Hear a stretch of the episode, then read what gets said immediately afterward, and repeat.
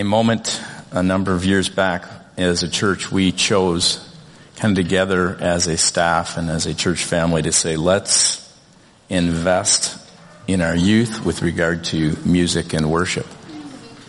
And I, I remember even a staff meeting when we talked about let's let's begin to bring worship from all the way from children to to the elderly in our church. What does it look like? How do we do that? And, and so one of the things was to actually say, how do we get our youth doing that?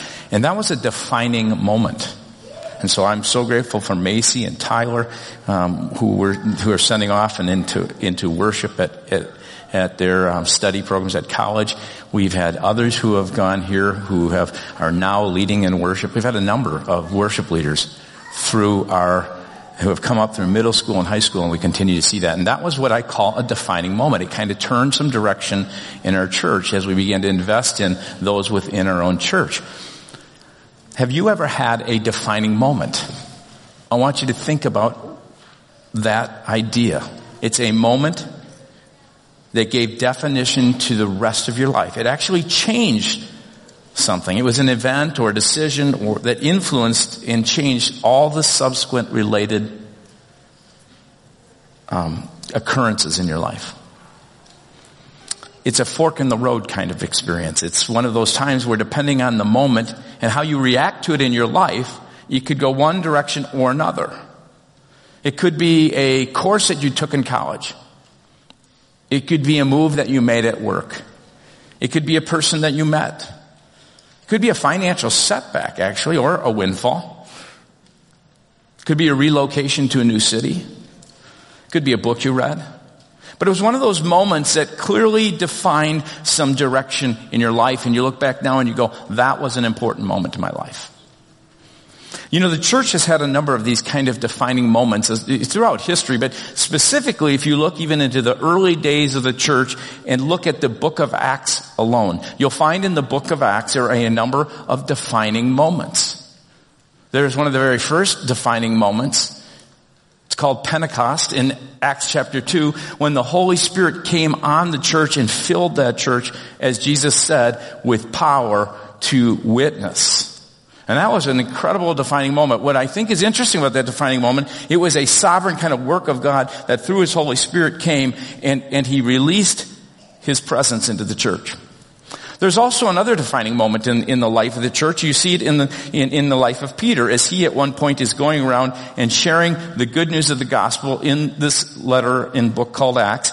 And as he is doing so, he goes to a city and as he's in this city Joppa, he has a vision. Again, a kind of sovereign work of God where God comes and tells him it's okay for this Gentile that he's meeting with, for that person to receive Jesus. And so we have this defining moment that changes kind of the complexion of the church. It's now not just a Jewish one, but it has the ability for Gentiles to come in.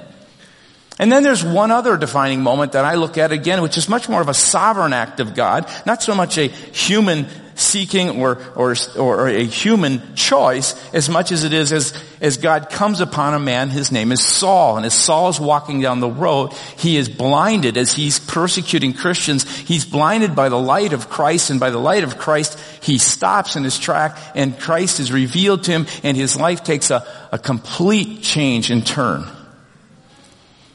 And it has great impact on the church. But there's another defining moment in the church, one that is not so much an outside sovereign action of God. It is much more one where the church is seeking God and pressing into God. If you notice, a number of the songs we've been singing have all been about God. We're seeking you. We want you to fill yourself with your presence. And there was a time in the church when that was going on. And it was a result of this defining moment that changed the church and its course forever. In fact, there would probably not be in the same way. God would probably find a way to do it. But because of that defining moment, it actually allowed for the gospel to go throughout the then known world. I'm going to ask you to stand and we're going to read together this account. It appears in Acts chapter 13 verses 1 through 4. So here's your time to stretch and now in the church at Antioch, there were prophets and teachers, Barnabas, Simeon called Niger, Lucius of Cyrene, Manaen, who had been brought up with Herod the Tetrarch, kind of a childhood friend of, of King Herod and Saul. While they were worshiping the Lord and fasting, that's the part you gotta check and, and, and, understand. While they were worshiping the Lord and fasting, the Holy Spirit said, set apart for me Barnabas and Saul, who later becomes Paul, for the work to which I've called them. So after they had fasted and prayed, they placed their hands on them and sent them off. And the two of them, sent on their way by the Holy Spirit, went down to Seleucia and sailed from there to Cyprus. And when they arrived at Salamis, they proclaimed the word of God in the Jewish synagogues. Thanks. You may be seated.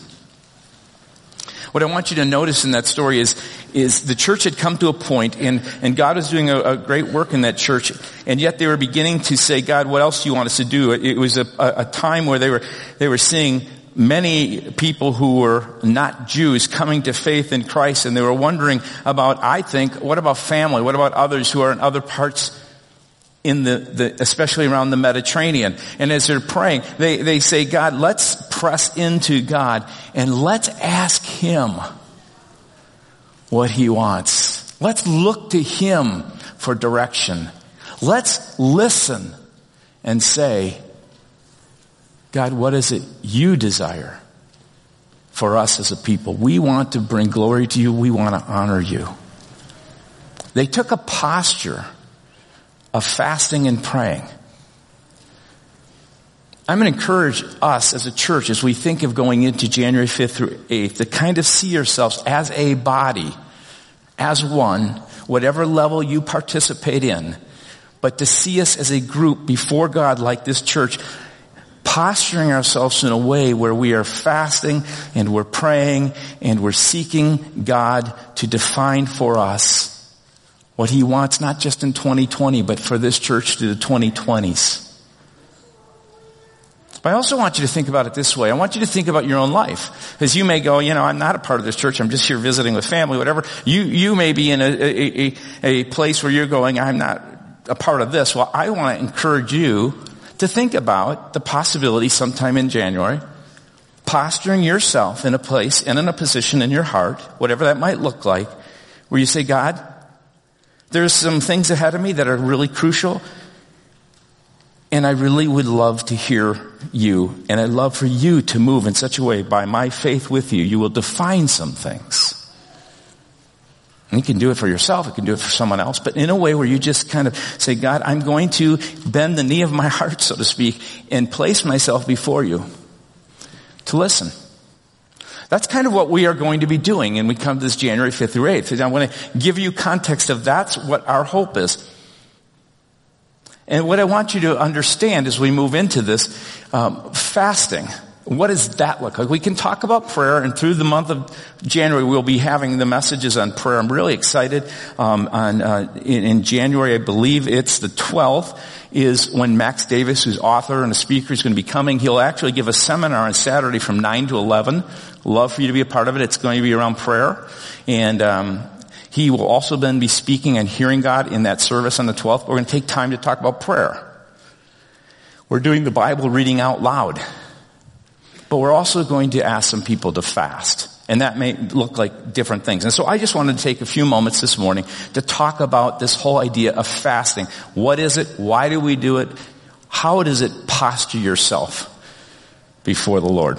Now I could give you all kinds of, I got, this is just one sheet of all kinds of medical advice and how helpful fasting is. They, they, they, talk about all kinds of things. It promotes the secretion of, of the human growth hormone, which helps body mass. It, it, it's very helpful, and they go through a whole thing around athletes and what that can do. Um, it, it, it, helps normalize insulin sensitivity. It, it, it works on a thing called the ghrelin levels. Anybody familiar with that? There's some medical people here, I'm sure is, uh, sure are. But in, in that, it talks more about the fact that it, it deals with what's called a hunger hormone that sends something from your stomach up to your brain and, and fasting, not dieting, but fasting. And they go through all these things that fasting are helpful for. But I don't want to look at anything because there are great physical um, benefits to fasting. And in our modern world right now, it's kind of a, uh, a lot of people are, are talking about it and they're doing it. But I really want to talk about why it has been done, I think, in the church and through the Old Testament into the New Testament and even into the church today and what benefit is, why it would be worth, worth doing. Jesus fasted. Think about it. Jesus himself fasted for 40 days. You ever ask yourself, why in the world would Jesus, the Son of God, have to fast? What was that about? Not only did he fast, um, as you go through it, he gave instructions on fasting. I'm going to have us look at Matthew chapter 6 verses 16 through 18 in these verses. And, and it begins when you fast. He says, don't look like those who pretend to be spiritual. They want everyone to know they're fasting, so they appear in public looking miserable and gloomy and disheveled. Believe me, they are already received their reward in full. When you fast, don't let it be obvious, but instead wash your face, groom yourself, and realize that your Father in the secret place is the one who is watching, that what you do in secret will continue. He will reward you then openly.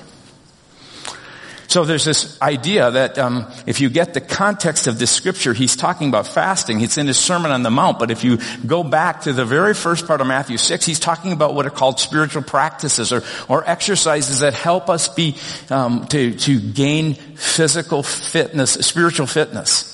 What does it mean to be healthy spiritually? And so they talk about prayer. And in that one he says, don't make your prayers such that they're loud and, and boisterous so that everybody knows that you're spiritual. And then he goes on and he also talks about giving. You know, don't do such a thing as when you give, take your $20 bill and let everybody know that you drop, you know, that kind of thing. Or your whatever size check you write.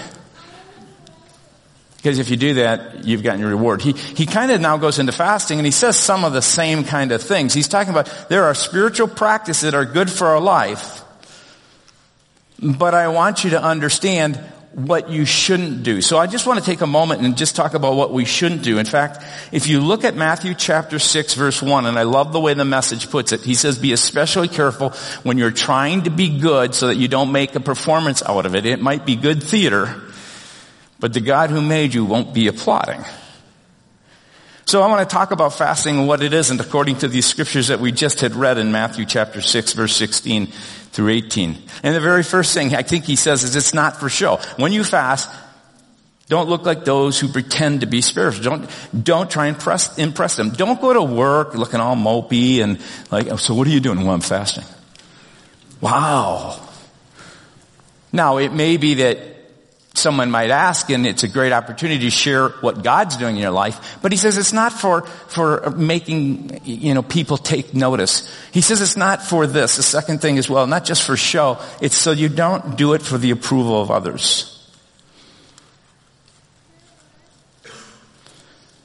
It's not to get people to approve you. When you fast, don't let it be obvious, but instead, wash your face, groom yourself, realize that your Father in the secret place is the one who is watching all that you do in secret. And if you're doing it for the approval of others, he says you already got your approval right here, right now. And it's not done to do this either, to get God to love you more. So when we talk about fasting, it's not about, oh God, um, okay, I won't do it for show. I won't do it for the approval of others. I'm not trying to get other people to pat my back. I'm doing it, and I'm not even doing it because I'm going, God, if I do this, maybe I can coax you into loving me a bit more. What the Word of God tells us again and again is that God gave His all, His utmost. His love was expended to the greatest degree possible. He can't, you can't do something to get Him to love you more. Right? You can't do something to get Him to love you more. What you can do is begin to put yourself in a place where you experience and encounter Him and understand and know His love in a deeper way. Know His voice speaking to you.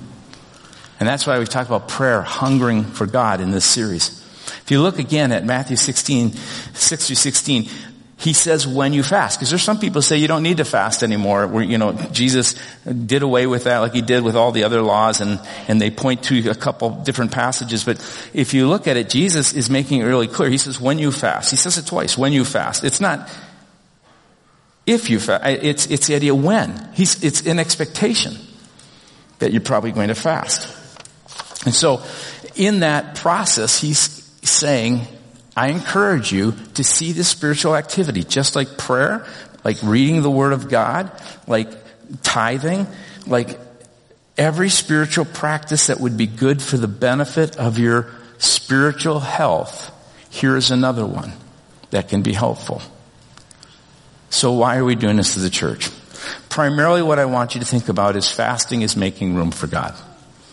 It's about making space. It's about giving Him place so that you can allow God to do some things. When the church came to that critical time in that moment, which I think we are coming into this year 2020, as we start the year, as we start a new decade, we're coming into this place. The, the church basically said, God, we're going to make some space. We're going to forego eating. The traditional way of fasting is foregoing some food and possibly drink.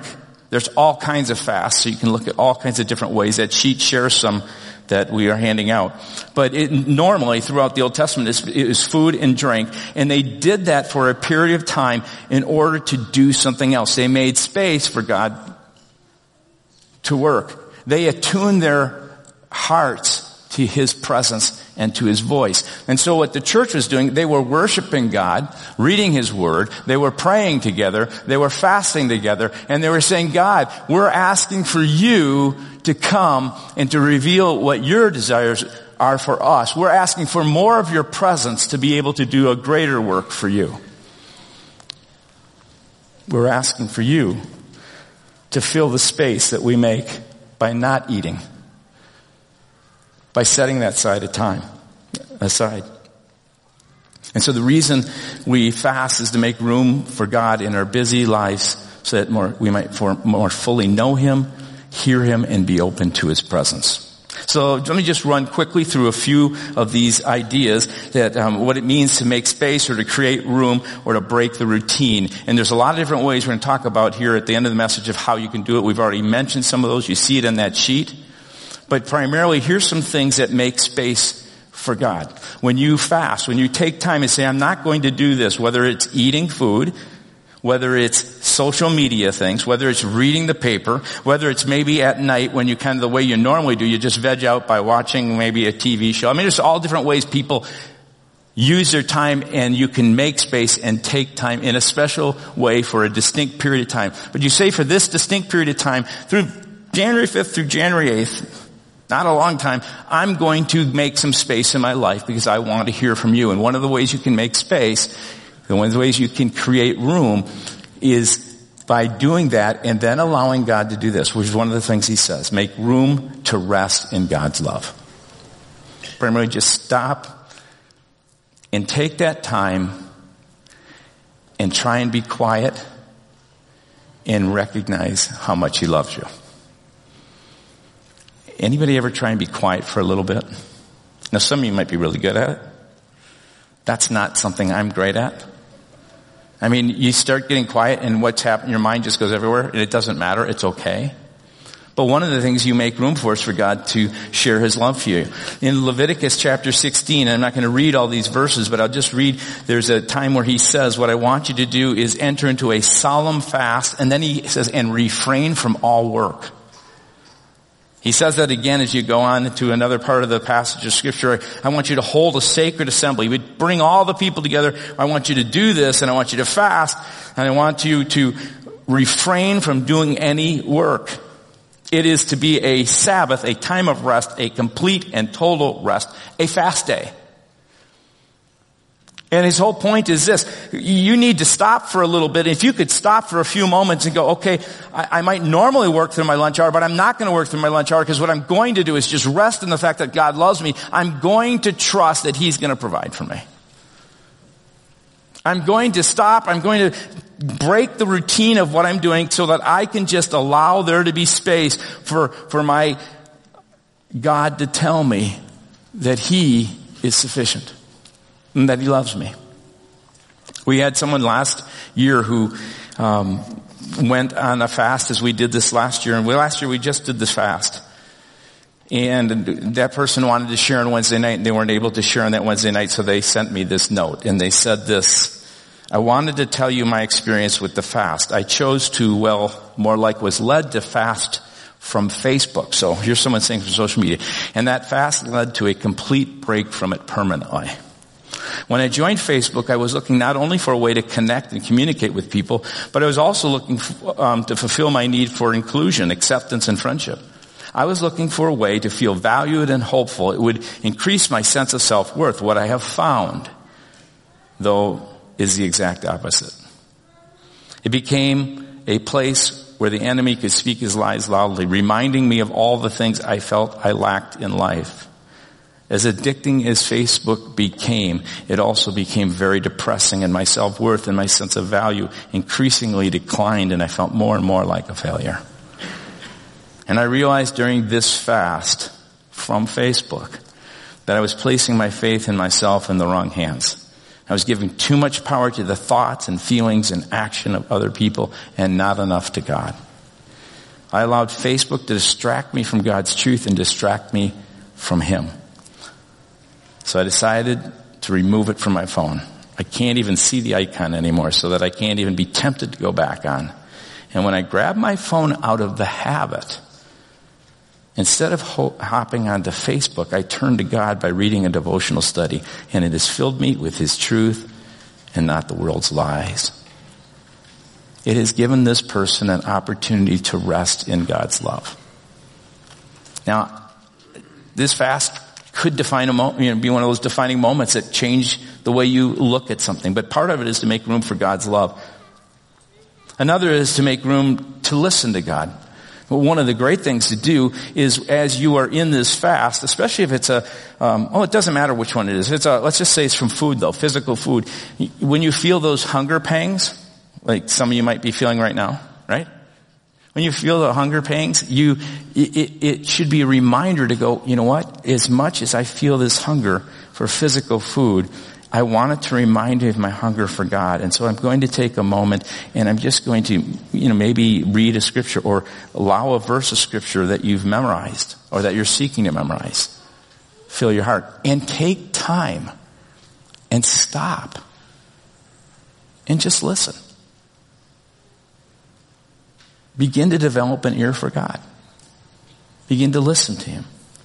Make room to listen to God. Make room to express your love to God. That's part of what this fast could be. It's an opportunity instead of um, uh, reading the paper for the 20 minutes or however long you would read it. Maybe a good thing to do would be to just take time and to write a list of things you're thankful for God for the things He's doing in your life. Maybe a good thing to do is to stop and to turn on some worship music and put on some air you know, earplugs or, or whatever it is, uh, headphones and, and, and just worship God. Sing really loud so everyone in the house can hear it, right? It could be one of those opportunities for you to express your love for God in a, a number of different ways.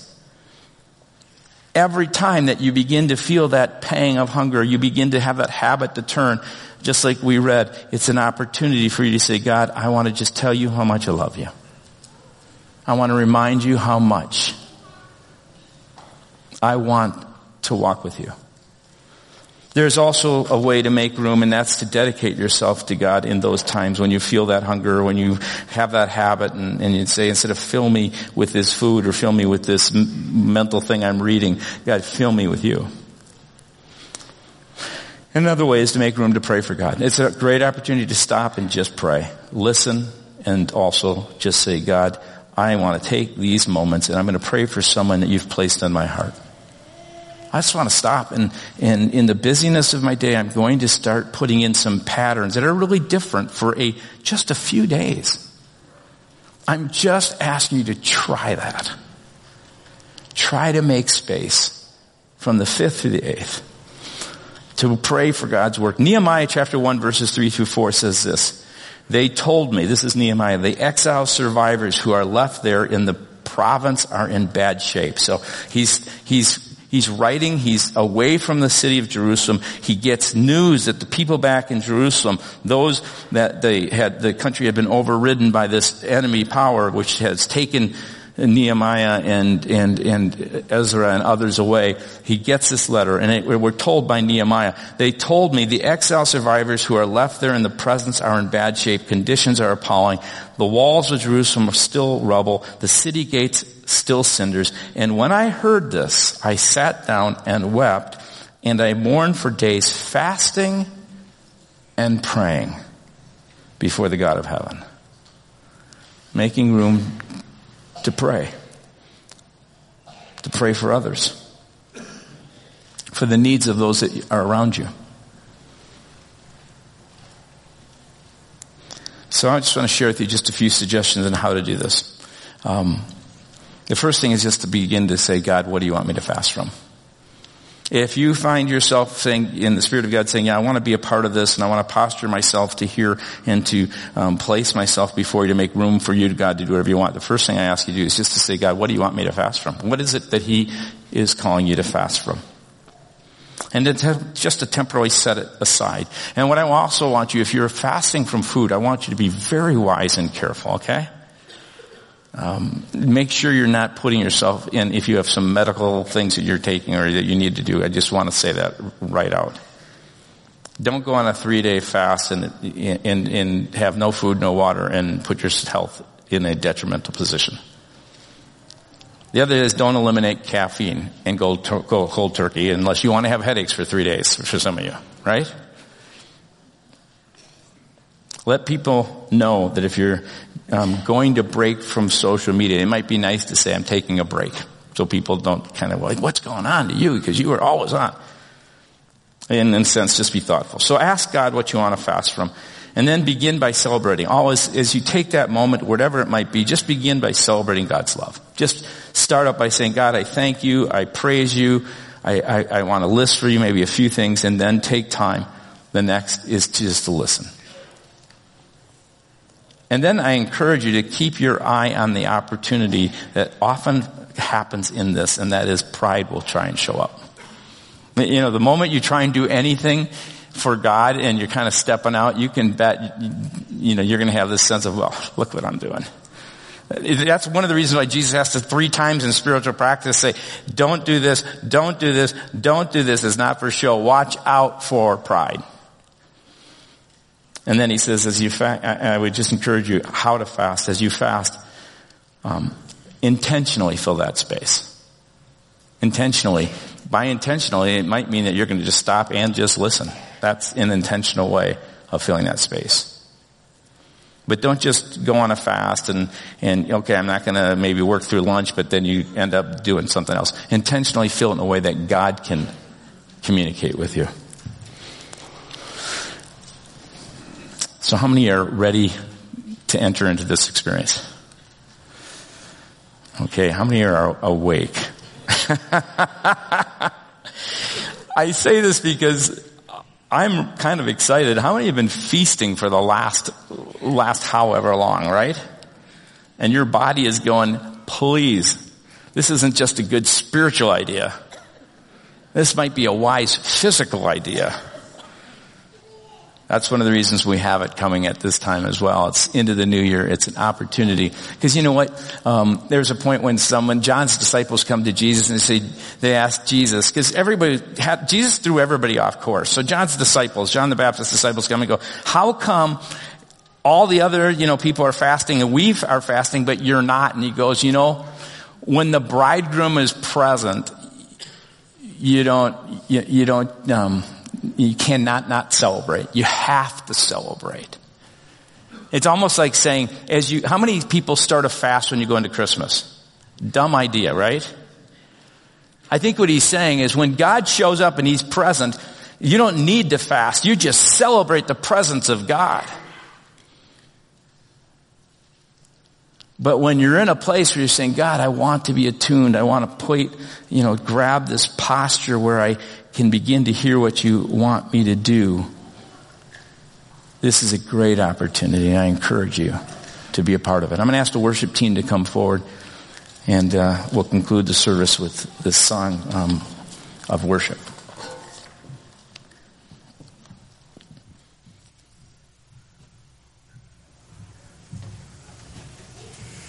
I'm going to invite you just to stand with us